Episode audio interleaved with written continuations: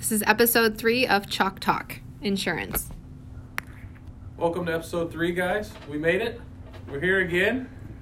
Number three. Number three. This is CJ Griffin. Got Mike Stein to my right, Jack Griffin to my left. And today we're going to talk about the black hole of underwriting. I think it's a great title to this episode. Absolutely. Um, what do you guys want to dive into first about underwriting? Your experience or. Sure. I, I, I think uh, one of the things you need to be aware of is that um, as you work with underwriters, it's a different experience depending on where you are in your career. And I don't know if it would be any different at any other company, but I definitely think as agents become uh, more seasoned, that their relationship with underwriting changes. I think it can start off very contentious, maybe because they don't know you and you don't know them, Mhm. and uh, neither side knows what to expect. But after time and and uh, involvement and working with them, it can change and it can be positive experience. And there's still going to be times you don't disagree or you don't agree on things. When you butt heads? Absolutely.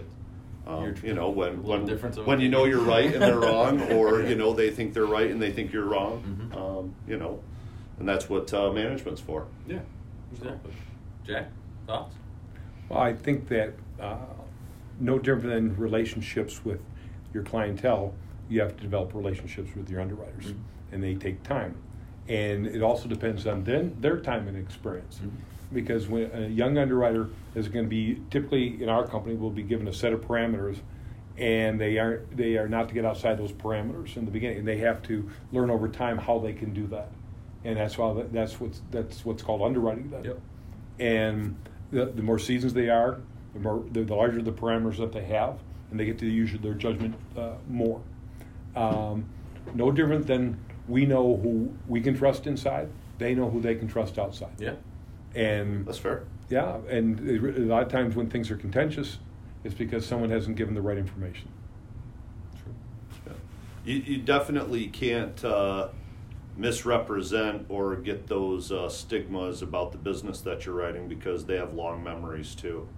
They, well, uh, and so do you. Yeah, absolutely, absolutely. So it it absolutely relies upon honesty and presenting the actual facts, and then deciphering what can and can't be done. And I think uh, that often there's lots of solutions to things if you're have both sides willing to you know work through things. But And you think every underwriter is different, too, and have a different absolutely, style. yeah. And Every you have to- client's different. and you Every have to underwriter is approach going to be them different. differently as well. Well, and, and you go into the life insurance side, you'll see that you'll, you'll be surprised what you'll see. Mm-hmm. You know, or one underwriter will say, "Well, we think this is a standard rate," and another underwriter will say, "No, I think it's table four. And and, Yeah. and it's just because the, the, what they see and how they interpret it is going to be a little different. And the more seasoning the underwriter has, the more clear it becomes. Could you give like an example, especially if we're talking about life insurance? Maybe an example of a case like that. I had a, a I had a case where a, a guy had um, sleep apnea, very slight, but he didn't. He, t- he started using equipment, quit using it, and the underwriter uh, that looked at it turned it down. So I, I, I this was not about the underwriter because it, she was young. Yeah, It was, in my opinion, it was about inexperience. And so I called uh, someone that had 35 years experience and said, "Would you review this file?" And she came back and said, "It's not standard, but it's table two." And they all they did is they went through with the young underwriter and explained why. And and she and the nice thing about the seasoned underwriter, he says we don't always agree, which makes it fast makes underwriting fascinating, especially in the life Sure. insurance arena. Is that uh, but they you know they all try to come to a conclusion and learn from each other. So the young underwriter got the benefit of someone with 35 years experience, so he can so, show you different things that where this is why it's a table two versus a, a decline. I've always thought that we've benefited us in the the central region because we're able to actually not just speak over the phone, but actually go in and, and see our underwriters, Right. And and have good conversations. And I know that's that's helped me develop my relationships with underwriters and and uh, management in the home office, and that that's helped my career a lot. Is because I have those relationships. I don't know how I would um, how it would be different if I was in the north or down in the southeast and I couldn't you know, pop in the car and be there in 20 minutes and, and work through some of that stuff. So I, I've always really appreciated that we've been 20 minutes away, that you can do those things. And I think they do too.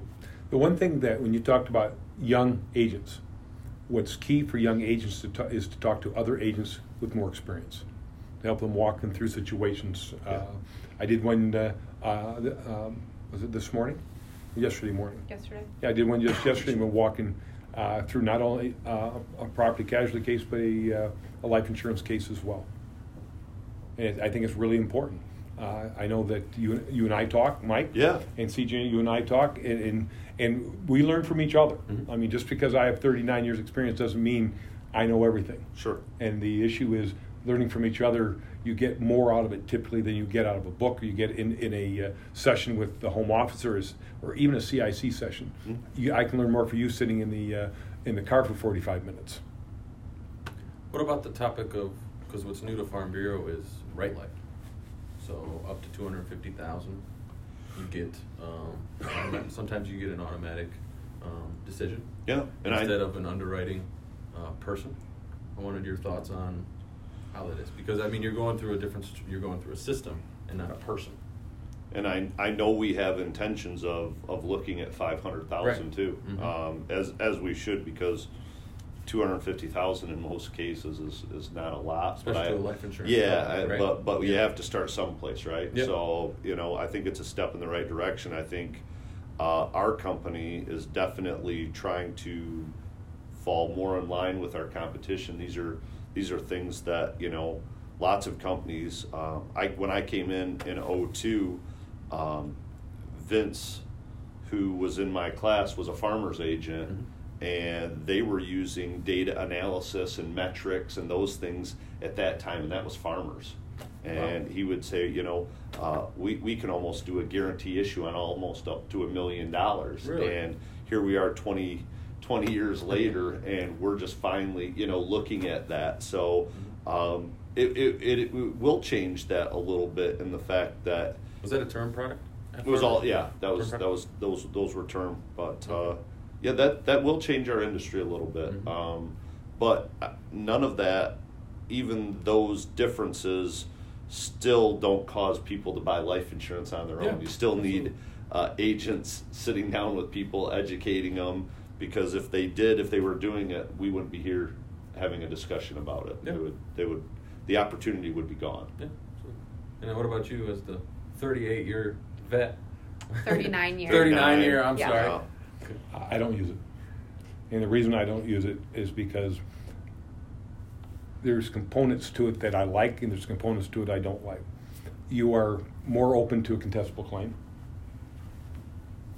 And because you're the one that asked the question it's more they're Yeah. more open to an, a contestable claim because you know it, go, it comes out boom like that if the questions you know the one thing about a turbo app is that it's recorded sure it is the, the questions are, are being asked. They get to answer the same question three different ways. So if someone dies within two years they've got a good idea just by the recording if we're going to pay that claim or It's not. true. where and i get blood work and i get urine and i can and, and, I, and i'm not getting that. So do i know that if that person is is uh, smoking marijuana if that person is doing is using cocaine uh, is, is, is person's uh, uh, cholesterol level is too high uh, is your HDL level way too high and we're missing all that Is there And- too much protein in the urine? I mean, you're, you're missing. there's a reason. Everything. There's a reason I'm okay with it going a little slower. Yeah. Younger agents want to go faster. Their industry's getting faster, but old dudes want to make sure that they're uh, that the underwriting is done properly. That's Well, just my opinion. No, and I, and I think it definitely uh, shifts the E and O back to agents, and you know, when the agent is the one asking the question, did you fully ask the question? Did you ask every question? You know, did they fully understand what they were saying? I mean, those are the things that you're going to get questioned on if there is a contestable claim, because you're the one required to ask the question. If you Uh, go back, it's not a third party. No, if you go back, I have all my applications even before Turbo Apps. Yeah. So there that we used to answer, uh, ask all the questions, and I, I, I Like would the have phone interview questions or the the phone. Well, they're phone interview questions now, but if you use a traditional app, yeah. You ask them all. you Right. ask them all, and the nice thing is I, I've kept all those applications, so especially in the first two years, if you have a contestable claim, you can go back and make sure that you ask the right questions. And my just fe- feeling is is that there's a, there's a standard of underwriting that guys like me like, and it it slows things down a little bit, but you never have to worry about anything afterwards because I've had five contestable claims in my career, and we paid all five. One, we paid it two years ago. Yeah, but I saw a million dollar claim go unpaid. Yeah. Yeah. So I just want to make sure that the underwriting is done properly. How does a contestable claim work? Okay, let's just say uh, someone dies in the first two years. The company's going to tell us it's contestable. And what they'll do, i- if uh, they'll go check all the medical records to make sure that the information that was given was correct at the time. If it is, they pay. If there's a concern, they'll keep digging. Uh, there was one on the east side of the state where the gentleman asked was asked the same question three times, and he said no, and he should have said yes, and we wouldn't have issued a policy. He died in 20 months. The, uh, the, the company did its research, said no. The attorney came in, listened to the telephone interview, and left. It was all done. You, You know, they uh, yes, I've had one. Um, great friend, client, um, insured him for better part of ten years. Um, it was just, I believe, about a year ago, a year ago this fall, and uh, it wasn't a large death benefit, but it was important because it took care of the funeral and it helped Yep. clean up the estate a little bit. And uh, I had never had one in, in in the 18 years, and that was my first one, so I didn't really know what to expect. Um, you and I chatted a little bit about it, Jack, uh, but we uh, went through the process. Um, and the claim was paid. It took a little bit longer than I think a normal death benefit claim would be. Uh, typically four to six weeks. Yeah, Yeah. Um, but but it moved very smoothly. Uh, the the uh, beneficiaries were, were pleased. They they of course had questions. You know, what's taking this time? I said, uh, you know, the uh, the insured passed away within the 24 months. It's our our right to contest um, and review to make sure that you know everything was represented the right way, and we did that. Um, we paid the claim. They were happy, and uh, uh, we did exactly what we said we were going to do. awesome. So since we switched over to life insurance from underwriting, It's life underwriting. yeah, Yeah. do you want to stick with life insurance or you want to move over back into underwriting for? I thought we'd shift to commercial. Okay. Maybe take us. Um, I thought I'd share my process and how I work commercial, being the youngest agent. With underwriters? With underwriters. Sure. First.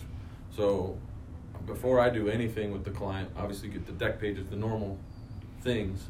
But when I'm quoting during the process, I'm instantly getting my underwriter involved. Especially maybe um, for me because I don't know class codes, certain things like on a BAP, those small things.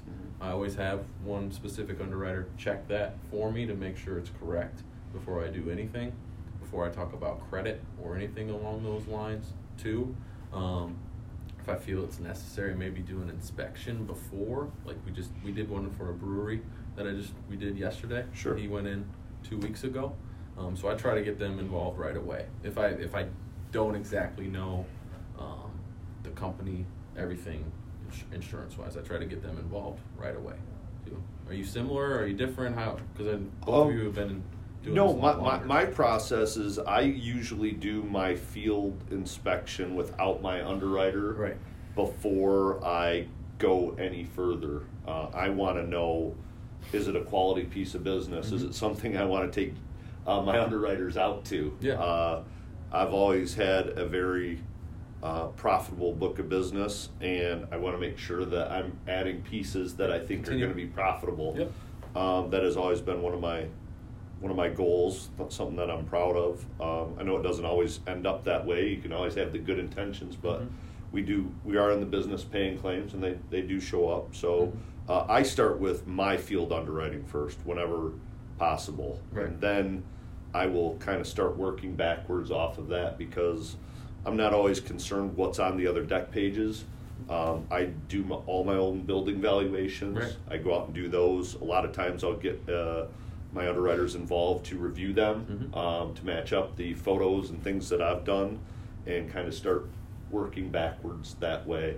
Um, then we will start taking a look at uh, other companies' policies if we Yeah. miss some things, and uh, then reaching out. Um, one of the things we've kind of started doing is uh, sending emails to underwriters and trying to give as much information up front and kind of letting them know what our supporting business is going to be, you know, what uh, what the losses look like from what they've told us, where do we think we're going to need to be in order to win the account, Mhm.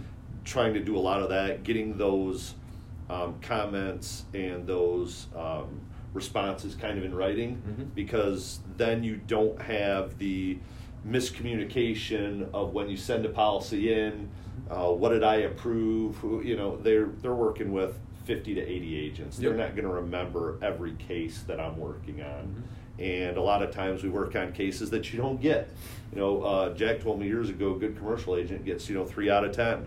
Uh, if you're doing better than that, you're a hell of a commercial agent, or, or just lucky. Yeah. Um, but uh, you know, so they're not going to remember every every uh, conversation that you're having. Mhm. So those things have started changing how I've done business and have made it easier for myself and my staff, and I hope my underwriters to kind of get those out.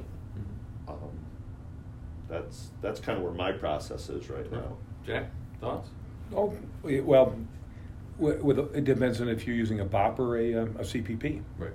Uh, a BOP, you can do most of that work yourself, but I, you always like if it's a decent sized case, if it's two thousand dollars, you know, the, you know, Matt's not, really doesn't care about Right. going out and seeing that risk. Mhm. You know, send him a picture and, uh, um, do all the, the work in advance, tell him what it is and he'll approve it. Uh, if the case is larger, uh, um, uh, you want your, you want your underwriter involved from the beginning. The, more, the, more he sees and the, the better he sees it, the quicker he's gonna make a good decision. And, and if it's, and if the lo- loss runs are good, the company's gonna give you some leeway on, on the pricing and this, and it's what you're looking for. Yeah. Um, but I, the, the, the key to, to be able to be a good commercial, underwriter is to have a good working relationship with your BAP underwriter, your work comp underwriter, and your guarding CPP underwriter. Oh, yeah. It's, it's, it's, it's key to everything. It's crucial. You you cannot be successful, not at our company, if you do not have a good working relationship with your underwriters. They you have to be on the same page. They have to know exactly uh, what the goal is and, and how the, how why you feel a certain way about the risk and, and why it's justified. Uh, they're they're held to standards and they have to uh, uh, make sure that they're in compliance and you have to give them all the reasons to say yes and to agree with you and, and you're not always going to agree and sometimes they're right and you just have to accept that you know Yeah, just we- because you want a risk doesn't always mean that it's going to fit on the farm Yeah. and uh, Yeah, well, you and I have been dealing with yeah, that. yeah. Uh, you can have you know passion and belief and and be right, Mm-hmm. um, but it doesn't mean you're going to get it, and it doesn't mean you've uh, you've got the ability um, at your company to to handle certain things, and you have to accept those, Right. and you have to go find something else or uh, write what you can and, and, and move on. Right. Well, I thought, of, um, just thought about something is uh, the tree company hmm that you wrote. Is it two years ago? Four years ago. Four years ago? Now, Um, you had the underwriter involved, and you went and saw the CEO at the time. Mhm. Could you share a little bit about that? What we decided to do on, on, on that risk is we decided to work backwards because they'd had some major claims. Right. And so what we did is, um, uh, instead of going to underwriting first, we decided it made more sense to go to underwriting last. And what we did is we had the, uh, the claims, the, especially the work comp claims, looked at. A- And Farm Bureau had made, made the decision uh, that three of the four claims, two of them we would have denied, and one we would have, uh, we would have not mitigated. That's not the word I want. Um, we'd have gotten an attorney involved in. Uh, Def- you would have defended. the way they defended the Yeah. claim. Okay. So they felt instead of this much in claims, we'd had this much in claims. And, a- and then uh, at the time, Don Simon was our uh, vice president of claims, and we brought all of it to him, and he was okay with it. So, uh, and, and the person that I worked with in claims, uh, we decided to go to the CEO and just work backwards because the claim was so, the, not the claim, but the, uh, the, the policies, the, the, the premium was so large Mhm. that we wanted to, to make sure that he could, he could see all the information. And at that- at the time, Jim was such a marketing guy. If he could see the information, he could digest it quickly and make a good decision. Uh, and then what we did is we went to underwriting. After we did all that work, and then uh, we got the okay to to, uh, to quote it, and he's had one claim since. Right. It's been incredibly profitable to us. Yeah, you can have great accounts that go 10 and 12 and 15 years with, you know, very little business or very little claims.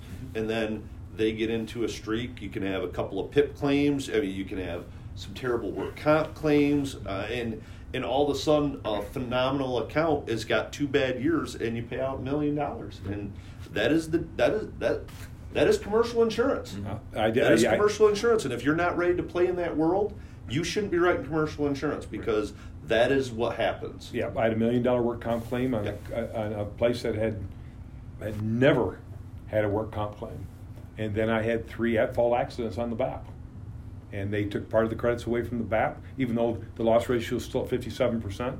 They just said we're going to keep an eye on it. I get it. So if you're going to play in that arena, this is what you have to play in. This, you know, uh, every insurance company, not just the farm, is in business to make money, and uh, uh, you know, yes, we pay claims along the way, but uh, they have to make money, Yeah. and uh, those are those are things that they pay attention to. We just got a non-renewal on a on a client that's had about a 200% loss ratio over the last four years. Yeah. There's no fighting going on right now because I, I accept the fact that it has been a very unprofitable account Yeah. and it's time for it to move on. Mhm. Um, so we're pursuing other markets to move the entire account to, and just accepting, you know, th- there's not enough premium we can charge for a 200% loss ratio account. No, There's not. Yeah. Back to the black hole of underwriting, just for a second. When, when is the right time to? Because you go normally you go directly to the underwriter. When is normally the right time to maybe go to a manager, go to the manager's manager? When is there certain scenarios you can think of off the top of your head? Oh, Or sure. do you always go to the underwriter first? What What's your guys'? Mm, well, it depends on what the situation is. If you're having a disagreement with the underwriter and you can't come to a conclusion, Mhm. that's what they're for. That's what they're for. And the, and the underwriter's going to give uh, his side of the, of the story, which he believes to be the truth. I'm going to give my side of the story, which I believe to be the truth. And, the, and that management got and that management person is there to come to a conclusion and make a decision. Sometimes it goes in my favor. Sometimes it goes in the underwriter's favor. And guess what? The underwriter and me also could have have, could have a bad day. Could have a bad day, which creates some, could create some of this. Yep. And we and we've all been there. Mhm. So, uh, but if I, if there's a case that I want that's questionable, I mean it's something that's out of our bailiwick. You go to I will I will typically go to management first Really? And work your way down versus start with the underwriter and work my way up. And there, it's not about the underwriter. It's not about the under not not for a minute. It's about giving the team, the commercial team, the information, uh, and maybe we inspect it first before it ever goes to the underwriter, and give them enough information to give them a reason to say yes. And then all the underwriter has to do is, is very quickly do its job, and it takes all the stress off of, off of that person as well. Whether they're making the right right choice or not. You know what I mean? To to move forward or not. Sure. Yeah. Absolutely. You know, under there are. I can. You. We've all been there where we have this stress, da da da, and once the stress is taken away from us, we perform better. Sure. If this underwriter, eh, and management's willing to take on the risk, the underwriter, all they have to do is underwrite it now, and it, then it moves forward, and it takes the stress off them. They don't have to make the decision, and they don't have to worry about whether they're making the right decision or not, because the decision in, in that particular case has been made for them, and so they can just do it and move on, which Sure. makes it easy for them. Do the job. And the parameters for specific underwriters is a lot smaller too. Yes, And the yes. management has way Yeah. more Mhm. decision making. Mhm. There are some underwriters with lots of experience. Yep. I, I could use some names, but we, we can't do that. That that I can just go to them and I say, I need your opinion. What, what would you think about this? And their 30 years experience, th- I mean, they can think like, you know, they think this way versus this way. Their their ability to think in the macro is much uh, much better than someone's got two years experience. And they can, they, they- okay, yeah, I had this case da, da, da, 25 years ago Right. that the, the, the younger underwriter just doesn't have. I, I think that uh, maybe earlier in my career, I was uh, not as good at following the chain of command is what I'm trying to get better at now. Isn't that Um, what your dad said a long yeah, time ago? yeah, yeah, yeah. So I would, I would typically, you know, run right to management if I didn't like Or what- agree or, or- agree, yeah, or yeah. or you know, felt that I should have been given the benefit of the doubt because you know I'm Mike Stein or you know whatever it is. What's your name again? Yeah, yeah. yeah. Um, It's on the but but uh, yeah, but I am doing a little bit better of job of trying to give uh, underwriters and the level of the chain of command the benefit of the doubt and. They know that if we don't agree, that I'll be on to the next one, and Mhm. if we don't agree, then I'll be on to the next one. Recently, we um, had to work with um, three different underwriters before it got to the vice president Mhm. of, of commercial to get the answer that we needed to have. Yeah. Um, and we kind of followed each one of the along the way and was told no along the way and we got there and we got a yes um, but they all knew that i wasn't going to stop until that person made the decision that we wanted Right. and that we believed that deserved to be had so um, but we started with you know our field underwriter and continued and said well that, answer is not good enough Mhm. and you move on. And then you allow their managers to make decisions and when they don't like it and you still believe in the account you move on again. And uh, i think that has been more beneficial now because they've all had the chance to say yes or no.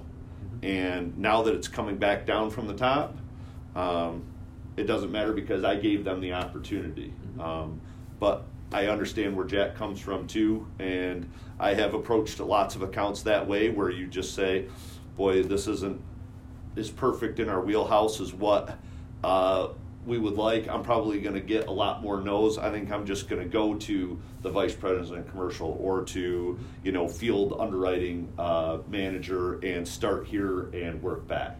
Um, depending on the account, you you you you're forced to make some of those decisions, and some of that's the risk that you're going to accept too. Sometimes it works in your favor. Sometimes you know they're like, well, why didn't you start with your field underwriter? You know, um, so.